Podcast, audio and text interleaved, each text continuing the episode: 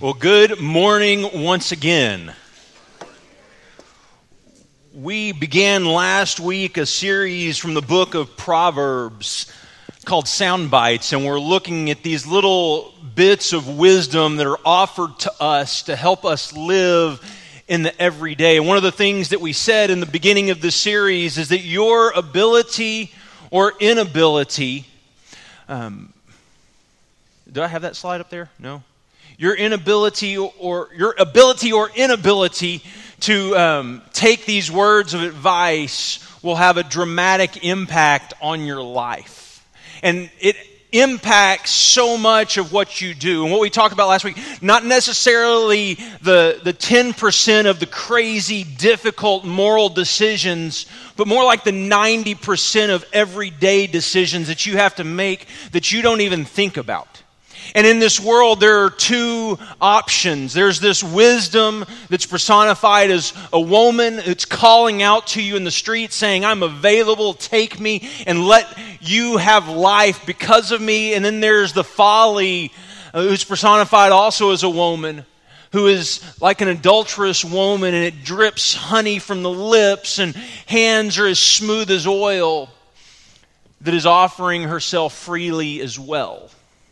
And so in chapter 4, the writer um, Solomon, he says, Above all else, guard your heart, for everything you do flows from it. And so, as we begin this morning, a, a, question, a simple question, but what makes something valuable enough to guard? What, what is it that makes something so valuable that you would want to guard it? And, and as I was thinking about it, there, there's a couple of things, but in my, my life, um, on occasion, my wife will say, Hey, I need you to go to the store on your way home. And I'll say, No way, that's your job.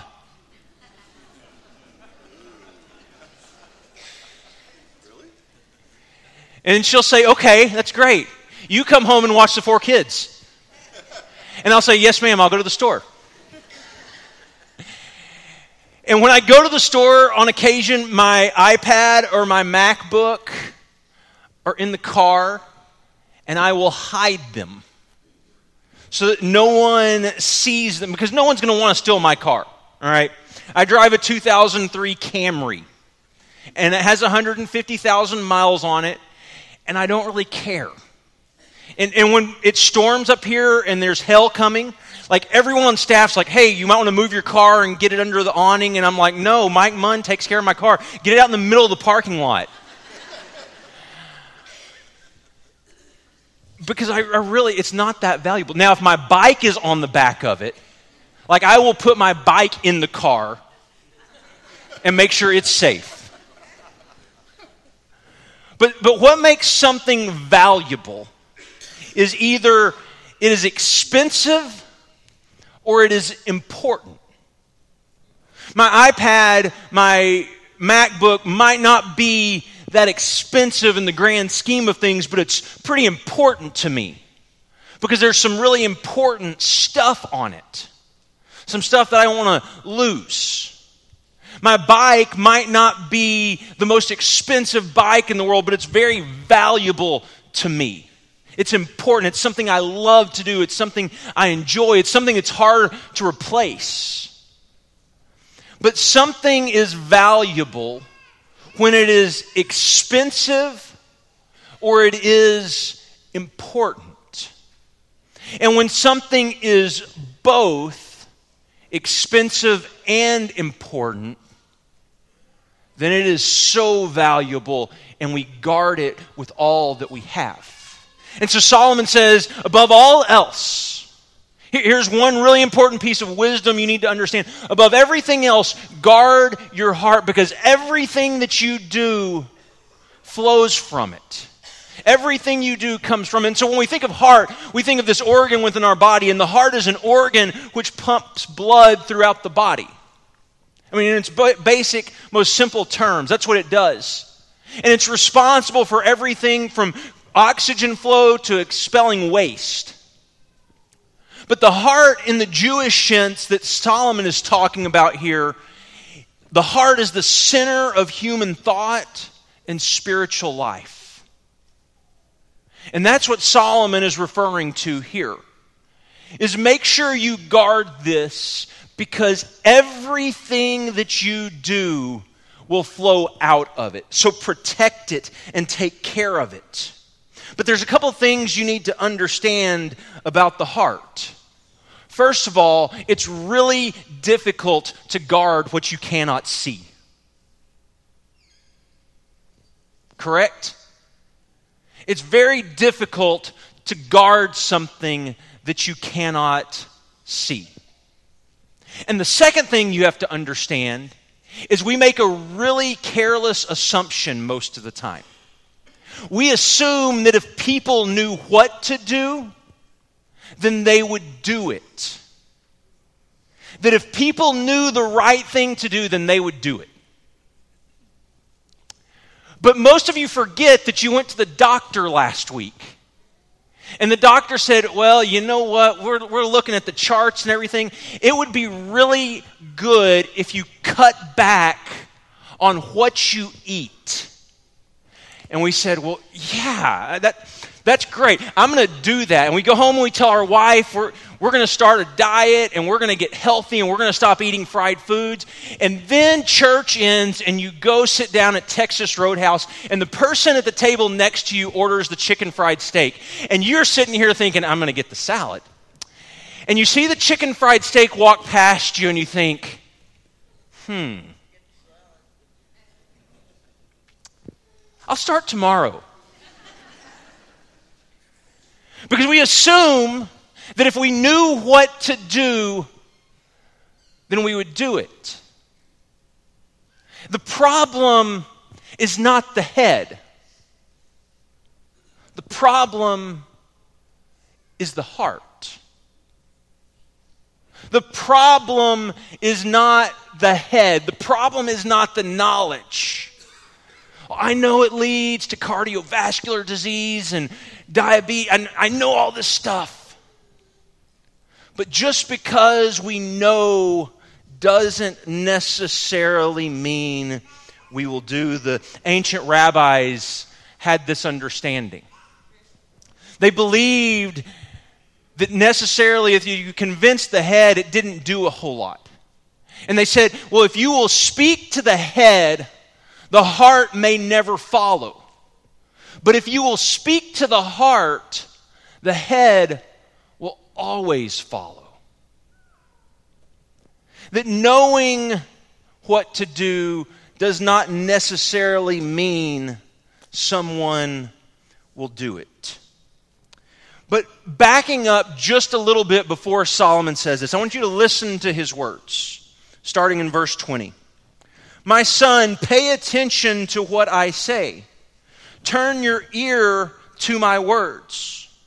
Don't let them out of your sight and keep them within your heart. For they are life to those who find them and health to one's whole body. Above all else, guard your heart, for everything you do flows from it. Keep your mouth free from perversity Keep your corrupt talk far from your lips.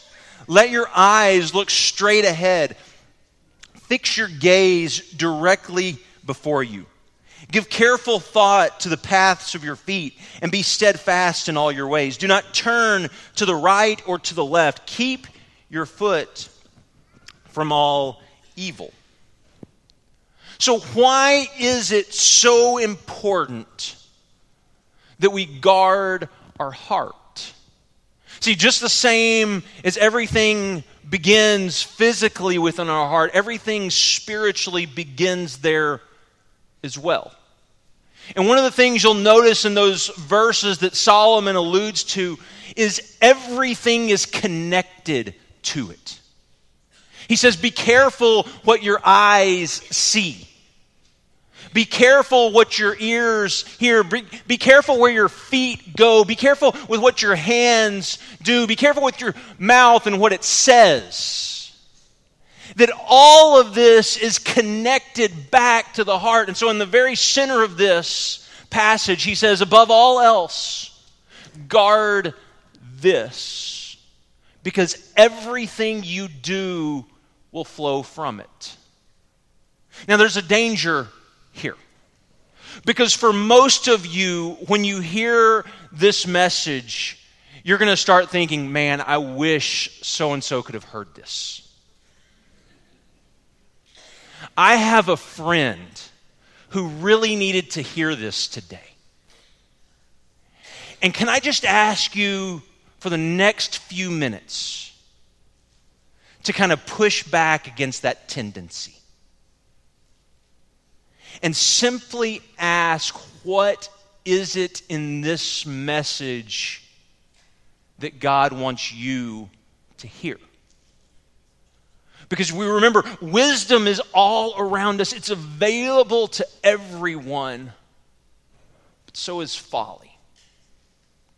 And I think one of the ways that we follow folly, we follow the adulterous woman, the way that that, that gets in our heart is we begin thinking, well, this is what someone else needs to hear and not necessarily what I need to hear. Jesus speaks specifically to this. And as Casper read just a little bit earlier, starting in Isaiah, I'm sorry, Mark chapter 7, Mark, in, in, through the words of Jesus, quotes from the prophet Isaiah. Said, Isaiah was right when he prophesied about you hypocrites. As it is written, these people honor me with their lips, but their hearts are far from me. They worship me in vain. Their teachings are merely human rules. And Jesus says to them, You have let go of the commands of God and are holding on to human traditions. Skipping down to verse um, 15, Jesus says, Nothing outside of a person can defile them by going in. Rather, it is what comes out of a person that defiles them. After he had left the crowd and entered the house, his disciples asked him about this parable. Are you so dull? He asked.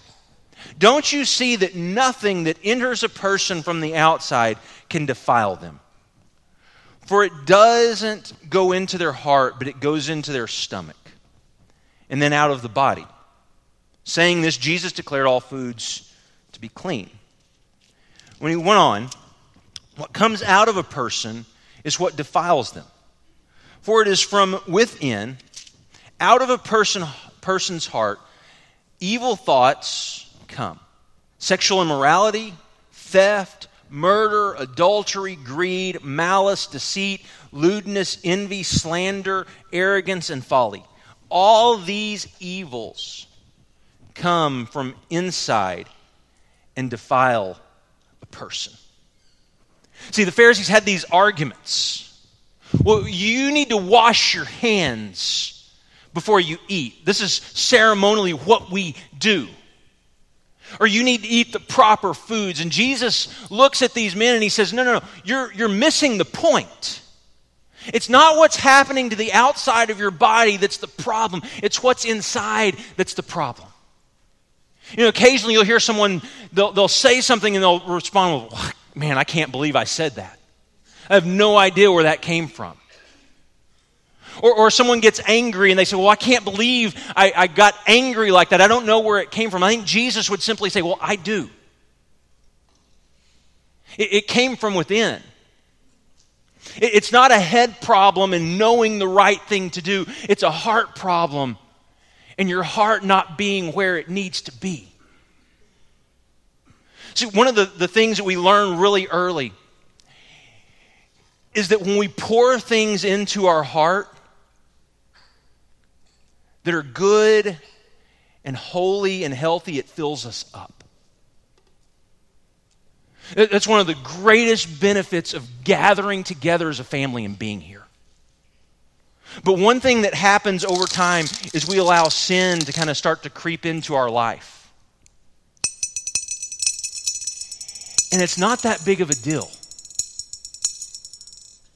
It's, it's just a little bit of pornography. It, it's just a little bit of language. It's just a little bit of gossip. It's just a little bit of greed. But as it begins to go in, as it begins to fill up more and more and more of our heart,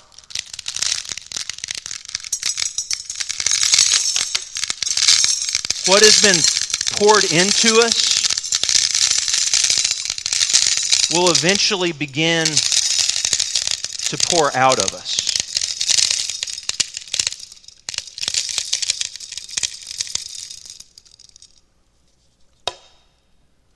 What has been poured into us will be poured out of us. And you are completely free for your heart to pursue whatever it desires.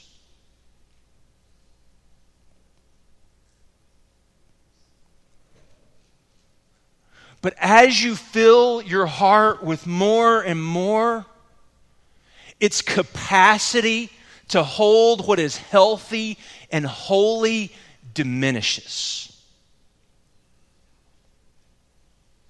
And where God once filled you, now you are filled with so much other stuff that your capacity for what is healthy and holy is severely diminished. See, here's my guess that most of you have been in this place before. And because of greed, because of lust, because of anger, because we've allowed sin to just simply begin to permeate our life in little bitty chunks, and we think, well, it's not that big of a deal. We'll, we'll deal with the symptoms of it. We'll, we'll try to fix the pornography problem, and so we'll just take it out of our life a little by little.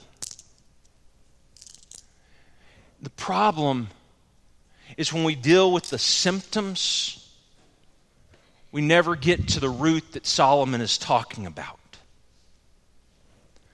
See, this is not a head problem. This is not about knowing the right thing to do and simply doing it. It's allowing your heart to be convinced of what Jesus told us. So, how do you protect what you cannot see? And, and, here's what you need to understand the same way all this gets into your life, or come, I'm sorry, the same way all this will begin to come out of your life is the exact same way that it gets into your life.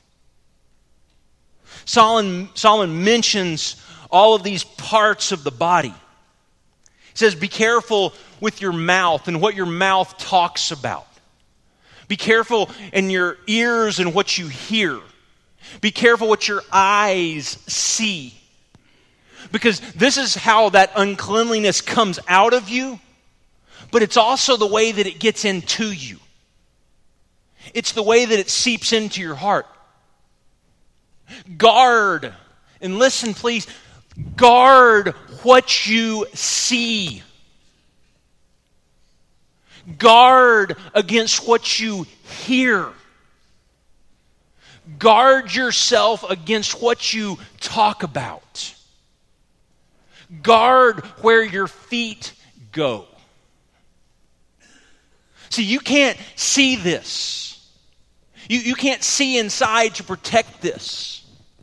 But the way that you protect it is protecting all of the, the ways that there is access to this. Does that make sense?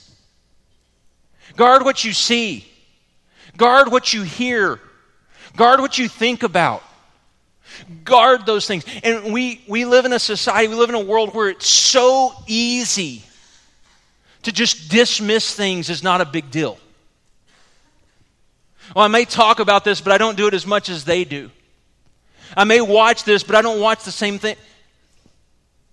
It only takes just a little glimpse to begin to move and change and fill the heart. There, there's a song that we sing with our little kids, and it's considered a kid's song.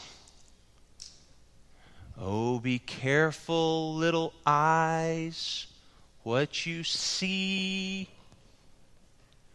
Oh, be careful, little eyes, what you see. For the Father up above is looking down in love. So be careful, little eyes, what you see. That's just a kid's song, though. That's not real important to you and I. Or maybe it's much more important than we ever imagined. Because what we see, what our hands do, where our feet go, is a window into our heart. See, the heart of the problem is the heart. The heart of the problem is the heart. And we live in a culture that, in a world that we fix symptoms. We, we fix symptoms. And let me just say this I'm speaking in generalities. I don't need emails about biological presuppos- predispositions, and get that. We, we go to the doctor with back pain. Well, let's get some medicine to numb the pain. Instead of let's, let's work on strengthening the core and eating right. Or, or we go to the doctor with high cholesterol and here's some, some pills. Let, us address the problem. Let, let's address the symptoms. Or the marriage is falling apart. Well, let, let's get together and talk about how we talk together with one another. What if instead we said, okay, I understand there's a marriage problem. But above the marriage problem, there are heart problems. There, there are two individuals that need to first work on themselves. And before they can be whole and one as a couple, they need to understand how to work through things on their own. They, they need to understand how to deal with their selfishness. They need to understand how to deal with their anger. They need to understand how to deal with their lust. Before we can get to those problems, we need to address some other ones. But before we fix the, the back problems, let, us go back to the root of the problem. Let, let's go and not just address the symptoms, let's address the problem. Listen, we deal with heart problems. And the biggest thing that we struggle with in our churches today is not head problems, it's heart problems. It's people's hearts being where they need to be and focused on what they need to be focused on. But if we address the root of the problem, understand that's going to be hard. It's easy to talk about some just simple relational fixes for the marriage. It's easy to take a shot for the back pain. It's easy to have a, a, a shot or take a pill for the, the heart problem. It's much more difficult to go back and, and address the root of the problem. This is going to be hard. This is going to take some work. This is going to take some sweat. This is going to take some tears. This is going to take something out of me. And that's the problem. Is we have to go back to the root of the problem if the problem is ever going to get better. See, greed, anger, lust, deceit, envy, arrogance, these are all just symptoms. They're symptoms of something else that's happening. There's something, they're symptoms of something that's inside of us. So this morning, one simple question for you. How is your heart? Like, what is the condition of it? And if you're not real sure what comes out of it, where, where do you find your feet constantly that they're not supposed to be? What do you find your hands holding on to that they shouldn't be holding on to? What do you constantly see your eyes viewing that they probably shouldn't be seeing? What do you see your mouth talking about that you probably shouldn't be talking about, or your ears listening to that you probably. What, what's coming out? Because it's a window inside to the heart. And the heart of the problem is the heart. So, so how do we move forward in beginning to fix our heart? First of all, we surrender it. We surrender it. Paul, when he's talking to the church in Corinth, on multiple occasions, he reminds them that your body was bought. The first time he does it, he's talking about sexual sin. And the, this church that's giving themselves over to these desires and these lusts, I want you to listen to what he says to them. Do you not know that your bodies are temples of the Holy Spirit who is in you, whom you have received from God? You are not your own, you were bought at a price. Therefore, honor God with your bodies. He, he reminds them, You're not your own, you have been bought. So you're surrendering what is not yours to begin with. You're surrendering what's already been bought, what's already been paid for. It was bought and paid for. It's valuable. It's to be guarded because it's important and it's expensive. How, how do you know if something's worth guarding? It's either valuable or expensive. And Paul's reminder is your heart, your soul, your body, your mind. It was bought at a price. Now honor God with who you are. Second, fill it. Surrender it, now fill it. And what we fill it with matters. Because our capacity to hold what is healthy and holy will greatly diminish as we fill it with things that don't bring life. As we follow the foolish, as we follow our desires, our capacity to hold what is holy and healthy diminishes. I heard someone say recently we have a problem in our churches with biblical literacy. People don't know as much as they used to. And I would say, no, that's not the problem. That's a symptom of the problem. The problem is the heart and a desire to know more. We can teach, we can do all we want to, but if there's not a desire within our heart, a longing for that word, it's not going to leave this building. And biblical literacy is not formed in a church, it's helped in a church. It's formed in the home. It's formed on your own. It's formed as you open up God's Word and you interact with it, as you read it, as you let it change you and shape you. If the only time you're opening God's Word is when you come here and you come on Sundays, there's 52 times a year that God's Word is being poured into you. There's a problem there, a mathematical problem. There are 365 days in a year. And if there's only 52 that you're being filled with God's Word,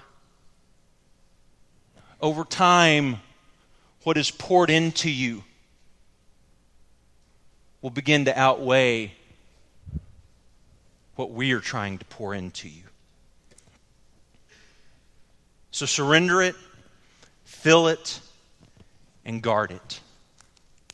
Guard it because, as Solomon says, everything you do flows from it. Now, let me tell you why this is important, not just for you individually, but for us as a church. As we talk about 2030 and our vision as we exalt Christ, encourage one another, and engage our neighbor. Here's why it's important our vision will not be clear collectively until yours is clear individually. Collectively, as we gather as a church body to engage our world, to engage our neighbors, our vision will not be clear collectively until we deal with our vision problem individually. Until the way that you see the world, until the way you see your neighbors, and the way that you see yourself is changed. See, this is not just about knowing what you need to do, it's also about allowing Jesus to shape and change your heart to what it needs to be. Father, today, we pray that in the name of Jesus, all of the other pursuits that we think are so important, all the other things that we find for our hands to do, our eyes to see, our feet to go, our mouths to talk about, our eyes to see, all those other pursuits that pull us away from you. Father, through the power of Jesus' name, would be guarded, protected, so that they do not enter our hearts. And Father, let our hearts simply be focused on Jesus, your Son, the mission that He has called us to. Father, that as He changes our hearts, Father, this world is changed. Because as He changes our hearts, the pursuits of our hearts, the pursuits of our eyes, our ears, our hands, our feet, Father, they begin to follow you. And Father, may we be a church fully committed, fully devoted, eyes fixed on Jesus, engaging this world with His gospel. And Father, we pray this in His name. Amen. If you've never given your life to Christ, we offer you that invitation this morning. We would love to help you in that journey. If we could simply pray for you, we're going to have ministry staff and shepherds around the back of the auditorium. Whatever your need, come while we stand and sing. There's a fountain free test for you.